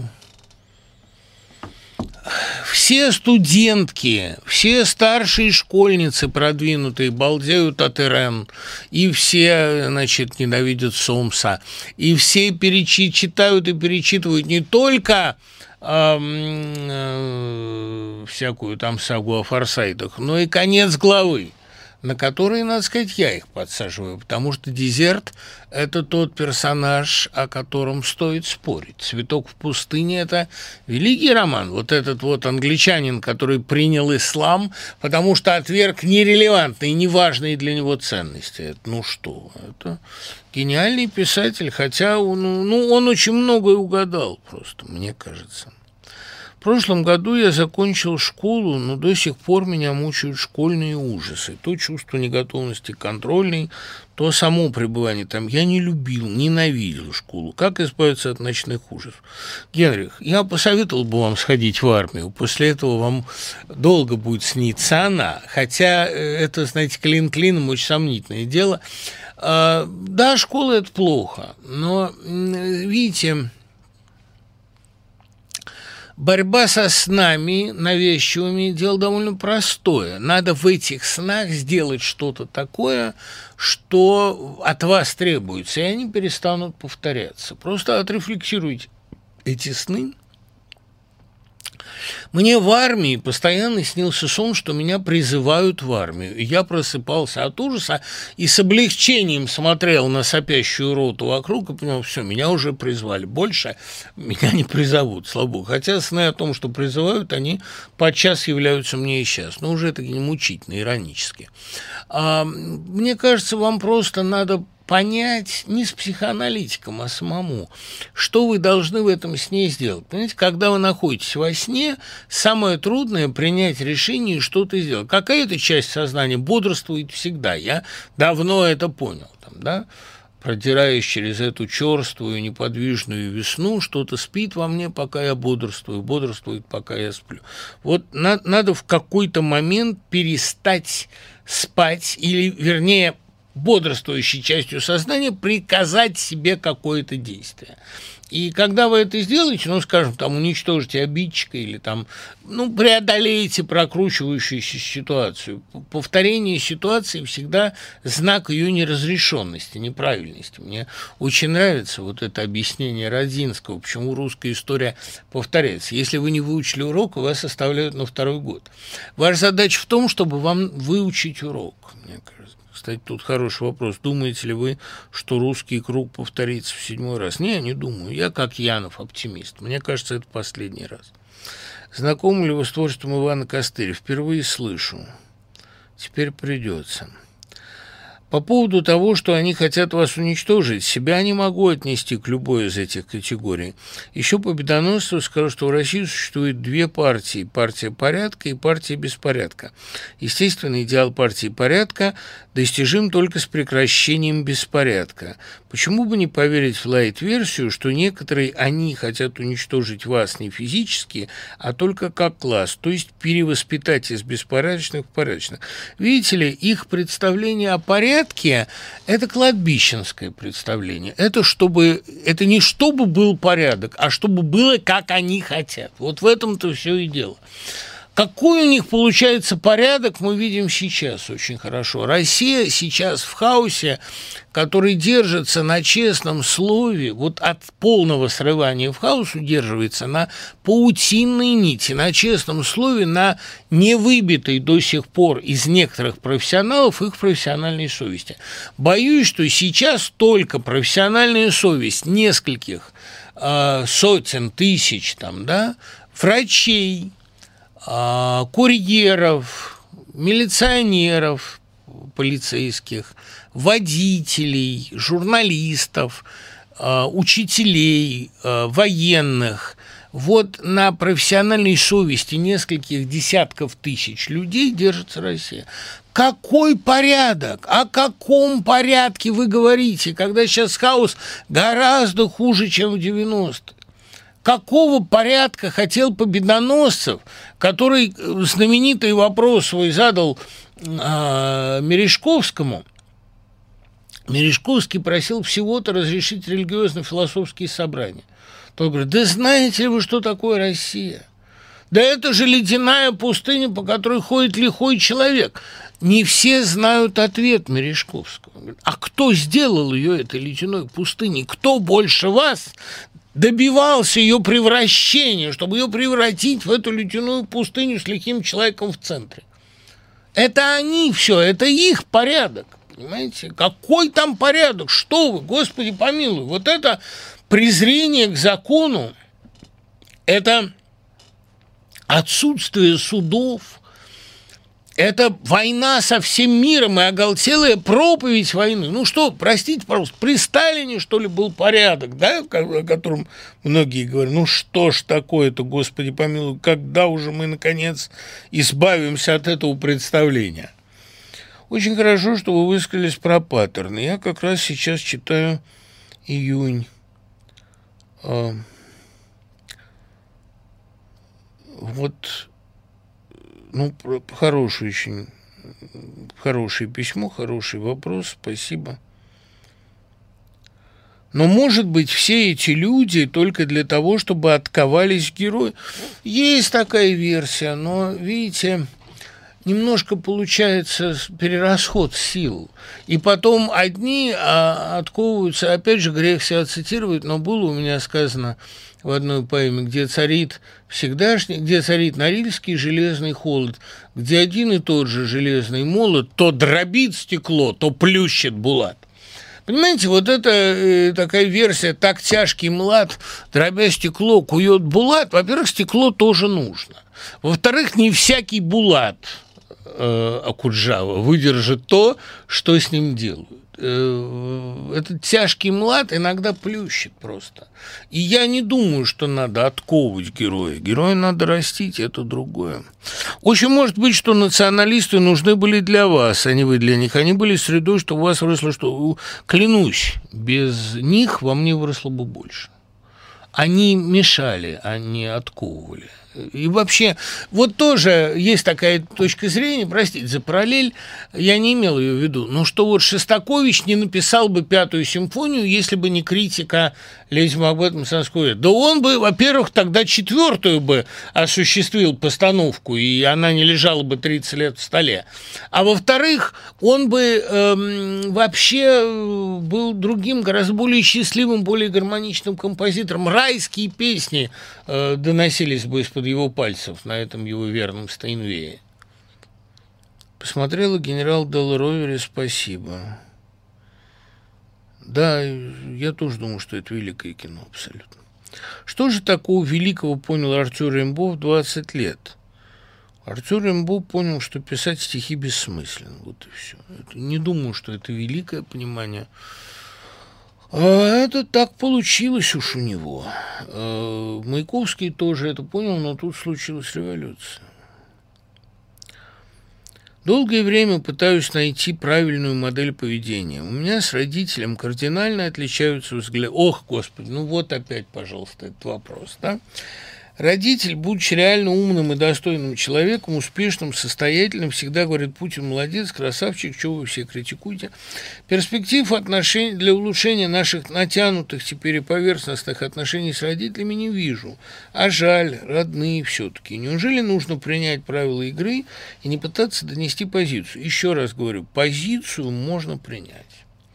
Но ничего не поделаешь, приходится эту позицию скрывать, обходить, замалчивать. Я понимаю, что с какого-то момента это невозможно. Но тут надо понять, надо принять то, что как бы родитель нужен нам не для единомыслия. А родитель иногда нужен нам для понимания человеческой слабости, несовершенства. Вот, а, черт, я не знаю, как об этом говорить, потому что вечно же, понимаете, напоришься на какое-то непонимание, но а вот говорят иногда, как Бог попущает болезнь. Во-первых, не попущают. Он дал нам все необходимое для того, чтобы их лечить и с ними бороться. Мы не зрители, мы участники. Но возникают они отчасти, э, даже не болезнь, ну, глупость иногда. Да? Почему, зачем Богу дураки? Затем, чтобы вы их жалели и терпели, потому что э, дураки, они вызывают довольно сложные эмоции. Бывают злые, агрессивные дураки, страшные, которые, да, ничего не поделать. А бывают дураки, которые просто вот добрые, да, ничего не понимают. Э, это, наверное, для того, чтобы снисходительно как-то относиться к их заблуждениям. Понимаете? Очень многие люди действительно не хотят видеть очевидного. Ну, перевоспитывать их, я думаю, бессмысленно, если они не хотят. Ну, оставьте им их картину мира. А, я боюсь, что главная правда истории, к которой мы постепенно приходим, заключается не в том, чтобы переделать всех на один лад и как бы натянуть, настроить на один консонанс, на созвучие с одной струной.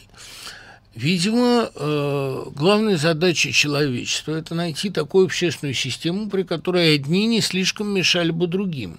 И это только в России все так бинарно, а в другом мире уже и э, гораздо больше этих градаций, этих крайностей, этих удивительных э, вероятностей. Вообще, наверное, такие теоретики постмодернизма, которого, как я уверен, нет, но в одном они правы, что мир уходит от бинарности – это Россия держится за них зубами за паттерны уже упомянутые. А в принципе весь мир уходит даже от половой идентичности, потому что эта бинарность мешает больше остальных. Я уже знавал людей третьего пола, с ними очень трудно, но, но интересно. А, слава богу, у нас не было интимных контактов. Я как-то... Ну, у меня вот было несколько студентов, третьего пола, студенток. А уход от бинарных оппозиций во всем мире происходит. Наверное, а, вот постепенно надо просто построить такое общество, при котором осуществилась бы самая главная адаптация растений – цветение в разные сроки, расслоение, чтобы люди как-то не мешали друг другу. Я с ужасом понял, когда вот стал уже вот буквально писать «Океан», когда роман из стадии придумывания перешел в стадию писания, я с ужасом понял, что роман-то, в общем, об этом. И даже, знаете, одновременно, как всегда бывает, а когда пишешь ведь книгу, это как лепится гнездо, происходят какие-то события, которые тут же встраиваются в этот сюжет. Мне позвонил человек, он назвал мой телефон, назвал обстоятельства нашей встречи, при которых я мой телефон дал, назвал нашего общего друга, который меня к нему привел. Но я вот на отрез этого человека не помнил. И обстоятельства встречи еще. И пьян я не был, я уже не пил к тому времени. Но просто он вообще ускользнул из моей памяти. Это была описанная в Иксе, тоже есть у меня такой роман, э, «Темная материя» какая-то. Ну вот совершенно как вылетело из головы. Но я пришел к выводу, что, вероятно, мы действительно каких-то людей не воспринимаем. Когда появляется человек из Саммертона, это не то, чтобы его не было, но просто он принадлежит к тому слою человечества, который пока нашими радарами не воспринимаем. Людей гораздо больше. Это очень интересно построить сюжет про людей, собственно, про это стал строиться океан. Эти люди, они становятся видимы, когда они уже мертвы. А когда они живы, мы их не видим. И это счастье, что мы их не видим, потому что тогда мировые войны имели бы масштаб куда больший, куда более чудовищный. Понимаете, вот э, ощущение разных миров, помещающихся в одном, оно у меня все, так сказать, глубже. И я вот замечал, я писал уже тоже об этом много раз, что вот были женщины, с которыми у нас были такие отношения очень тесные, очень любовные. Потом мы расставались по разным причинам, и больше я их никогда не встречал, хотя мы виделись тысячу раз. Мы бывали в одних средах, но не сталкивались никогда. Это или Бог так хранит, или так это устроено. Э, люди живут в разных слоях. И вот построить такой слоеный пирог, при котором бы эти слои не пересекались и не конфликтовали, это и есть задача гармонического общества. Построить свою жизнь так, чтобы изолировать себя от этого. Ну, а в отношениях с родителями как это может выглядеть? Во-первых, я все-таки за то, чтобы семьи встречались по выходным. Если это уж так получается, как в ситуации с коронавирусом, ну, надо какое-то частное пространство себе оставлять. Ну, э, у меня вообще э, принцип, э, я считаю, что родители должны отпускать детей в самостоятельную жизнь очень рано. Эм, я долго и люто пытался контролировать жизнь своих детей, пока не понял, что это и мне, и им доставляет сплошные неудобства. И приходится мириться с какими-то их выборами, планами, вообще с тем, что это другие люди, как это не ужасно звучит. Ну, сейчас вот мне приходится писать там по разным причинам рефлексию на сартровскую, ну, это побочное такое задание из журнала одного, на сартровскую фразу «ад – это другие». Ну да, ад – это другие, очень может быть, но чистилище – это мы. Вот. Вот слова Мережковского из стихотворения «Дети ночи». «Мы над бездную ступени, дети мрак, солнце, ждем свет, увидимый как тени, мы в лучах его умрем». Как это понять? Андрей, это довольно распространенная э, теория, которая в это же время у Брюсова «Вас, кто меня уничтожит, встречаю приветственным гимном». Это довольно точная рефлексия, довольно точное предчувствие. Будущее, которого мы ждали, придет, но нас уничтожит. Это то, что случилось с Блоком. Он звал бурю, которая уничтожит страшный мир, и она убила все, что было в этом мире дорого ему. И так всегда бывает. Мы зовем гибель, а в ней первым сгорает то, что мы любили. Есть одно, что в ней скончалось безвозвратно, ну, русский бред – поэма такая недописанная, по-моему, самое гениальное озарение Блока. Мы, э, да, приветствуем грядущих гуннов, которые нас первыми же и уничтожат. Рефлексии всех, всех людей модерна, которые встречают новую эпоху. А...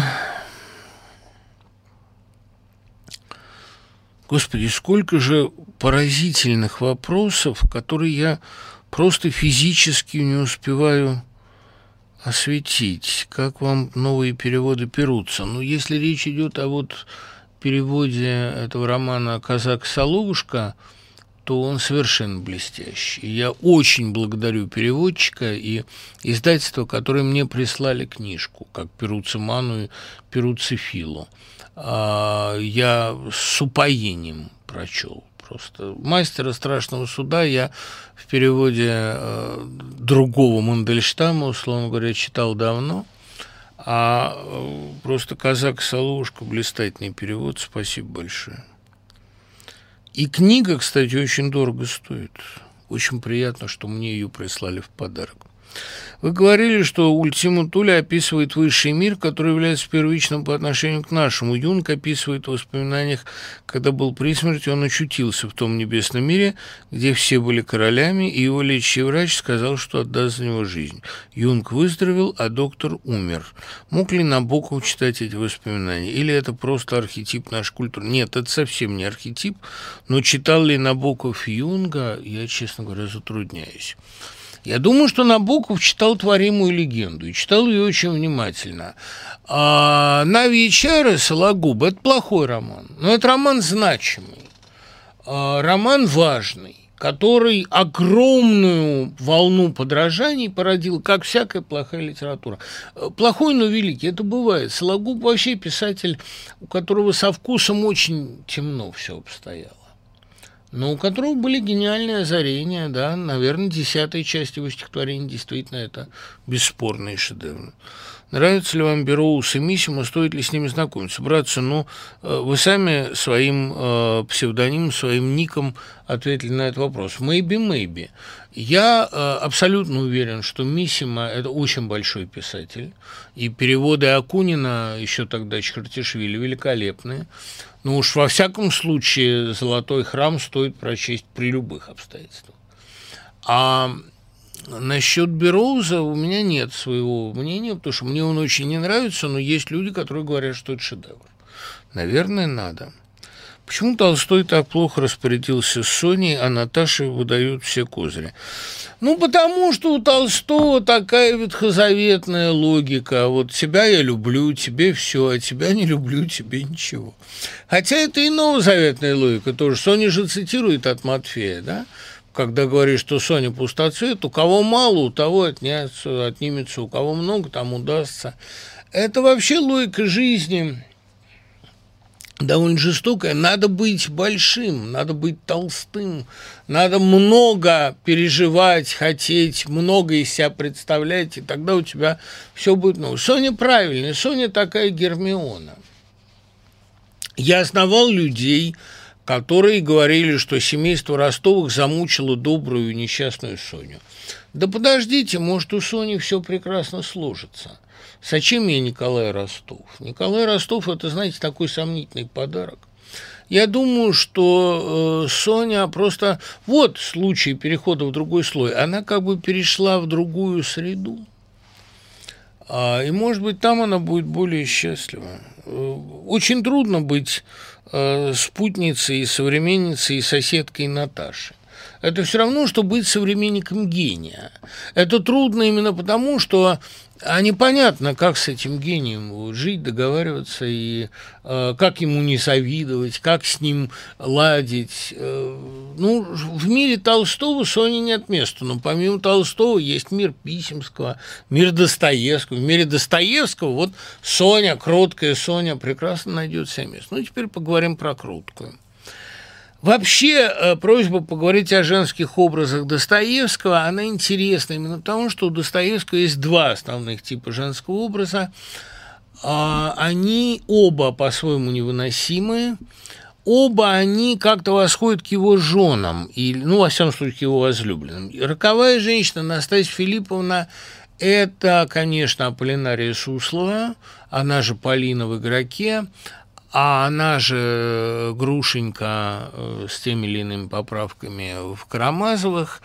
Э, женщина, безусловно, развратная, назовем вещи своими именами, рано развращенная, что Грушенька, что Настасья Филипповна, трагическая и э, гибнущая трагически, потому что за будущее Грушеньки я, прям скажем, не поручусь. Что касается второго типа, это тип святости, а, тип а, больной, болезненной девочки. Это не обязательно Нечка Незванова и не обязательно Лиза Хохлакова. Это скорее вот именно кроткая а, женщина, которая, ну, э, если угодно, это еще Екатерина Ивановна из Карамазовых, Митина жена – которая своей чистотой и своей жертвой становится гораздо более страшным тираном, которое способно затерроризировать любого. А, тот тип Достоевского, который действует в кроткой, это очередное перерождение подпольного типа.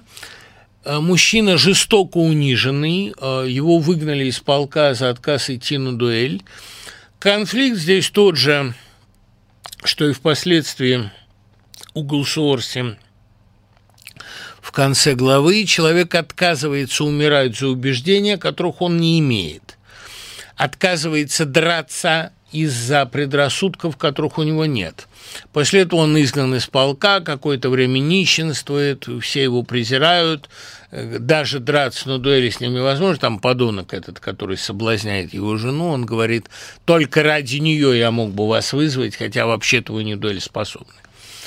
Дуэль вообще не для героев Достоевского. Они другого склада, они не аристократы.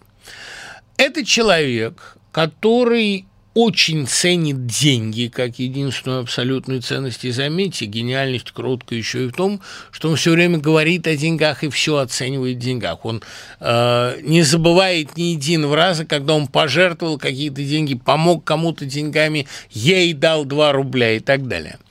Э, для этого человека все предрассудки и ценности свелись к голой прагматике, а именно к деньгам, которые есть и олицетворение свободы, и силы, и достоинства, рискнул бы я сказать. Других мерил для него нет. Это именно подпольный тип.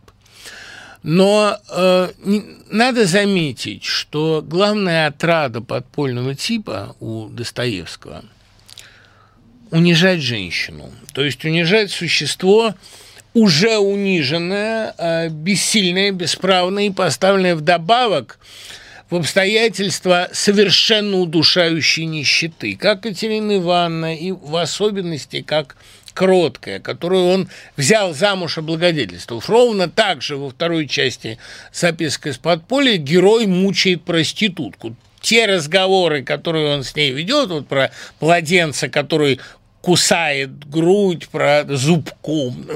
Сентиментальные разговоры садиста, жуткие. Более омерзительных страниц нет в русской литературе.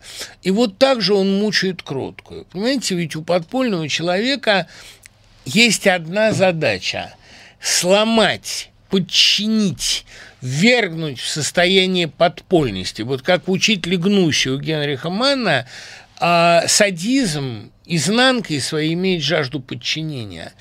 И он сам, научившийся извлекать самый сладкий сок из унижения, он э, хочет, чтобы это унижение разделила с ним она. Для него возможно одно наслаждение и в сексе, и в семье, и в дружбе, и во всем. Это ломать, унижать, ломать стержень. Вот про это кроткое.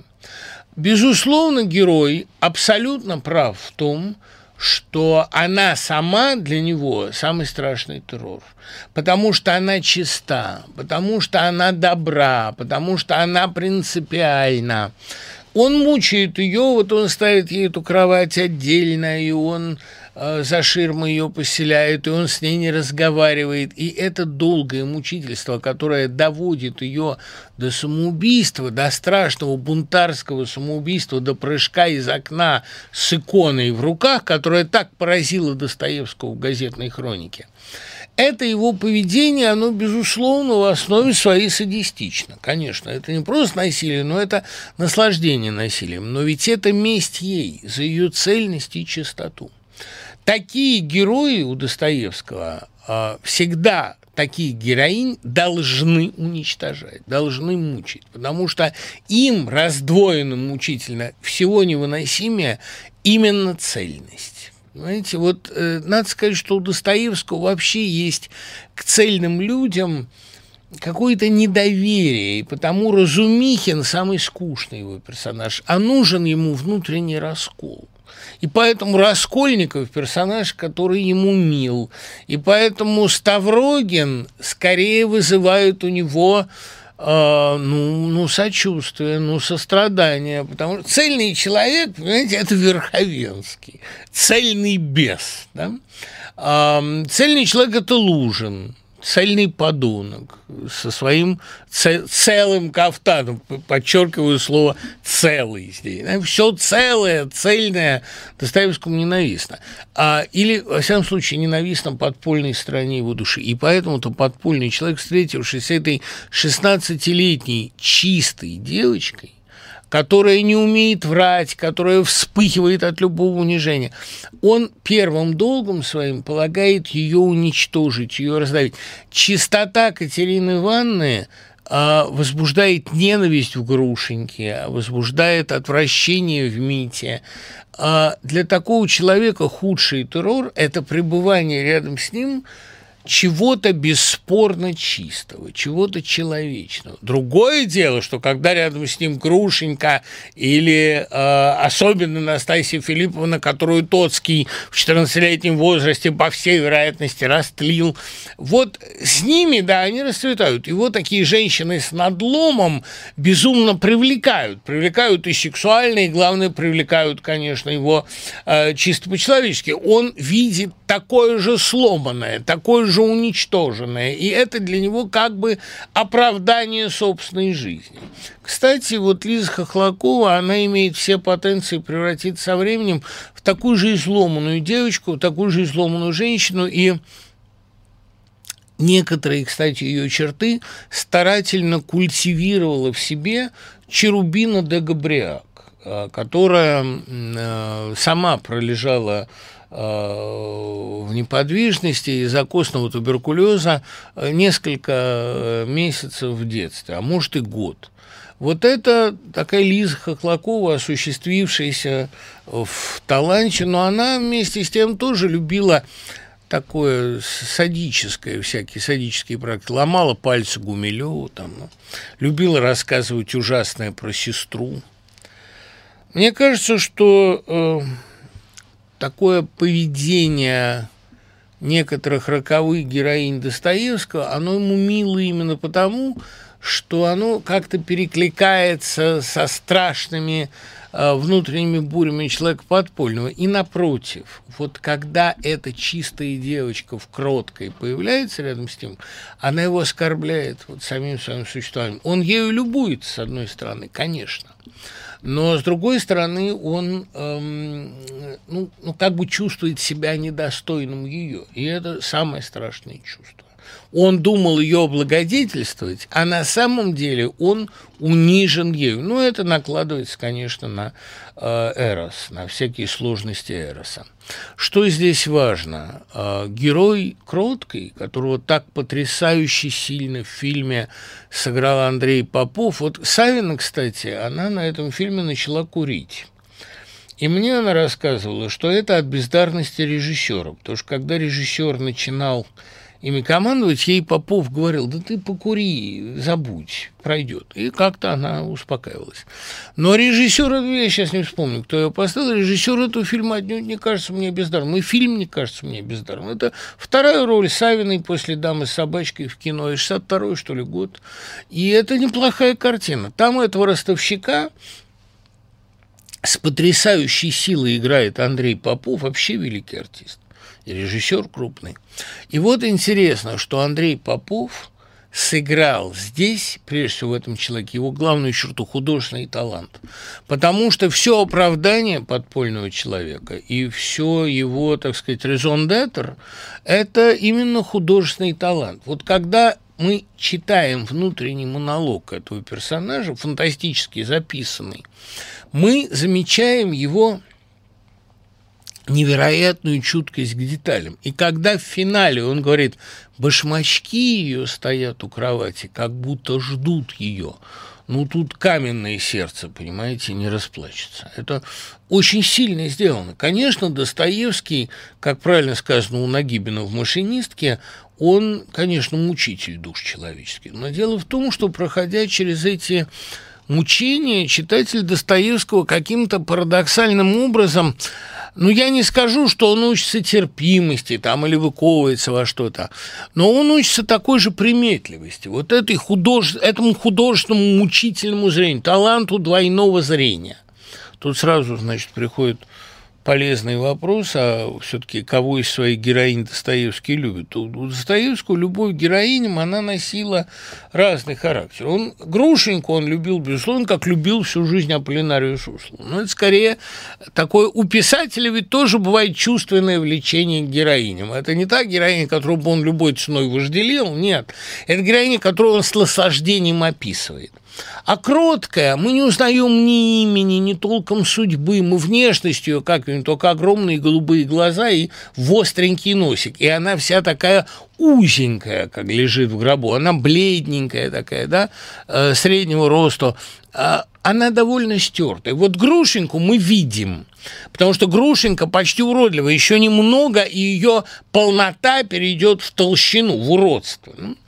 А положительный героинь мы как бы не видим. Даже я должен сказать, что Екатерину Ивановну мы видим по аналогии, по своим каким-то воспоминаниям. Этих ангелов Достоевский не вожделеет. Он их, даже можно сказать, что и не любит. Они мучают его как мучает его вообще чистота. Был ли в Достоевском подпольный человек? Да был, конечно. В огромной степени он и писал, он и был агентом письма. Но э, э он действительно скрежещет при виде ангела, как положено. Помните, Ходосевич говорил, э, Брюсову полагалось скрежетать. Да, вот он скрежещет при виде ангела, как, как положено демону. А считаю ли я дневник писателя выдающимся художественным явлением? Да, безусловно. Я вообще должен сказать, что с моей точки зрения Достоевский, который иногда бывал слаб как художник, бывал, что там говорить, и он не ровен очень, а как публицист он никогда сбоев не дает. Какую бы неверную, какую бы глубоко ложную, какую бы ненавистную ему самому иногда идею он не продвигал – как бы субъективен он ни был при этом, он всегда убедителен, ярок, смешон, он умеет, в общем, филитонистом быть блистательным. Публицист он гениальный. И мне кажется, что, возвращаясь к жанру любимому, после эпохи, после времени, когда он писал дневник писателя, он-то и позволял себе сказать всю правду о себе. Ну, а мы с вами продолжим говорить всю правду о времени о себе через неделю. Всех с наступающим Днем Победы. До скорого. Пока.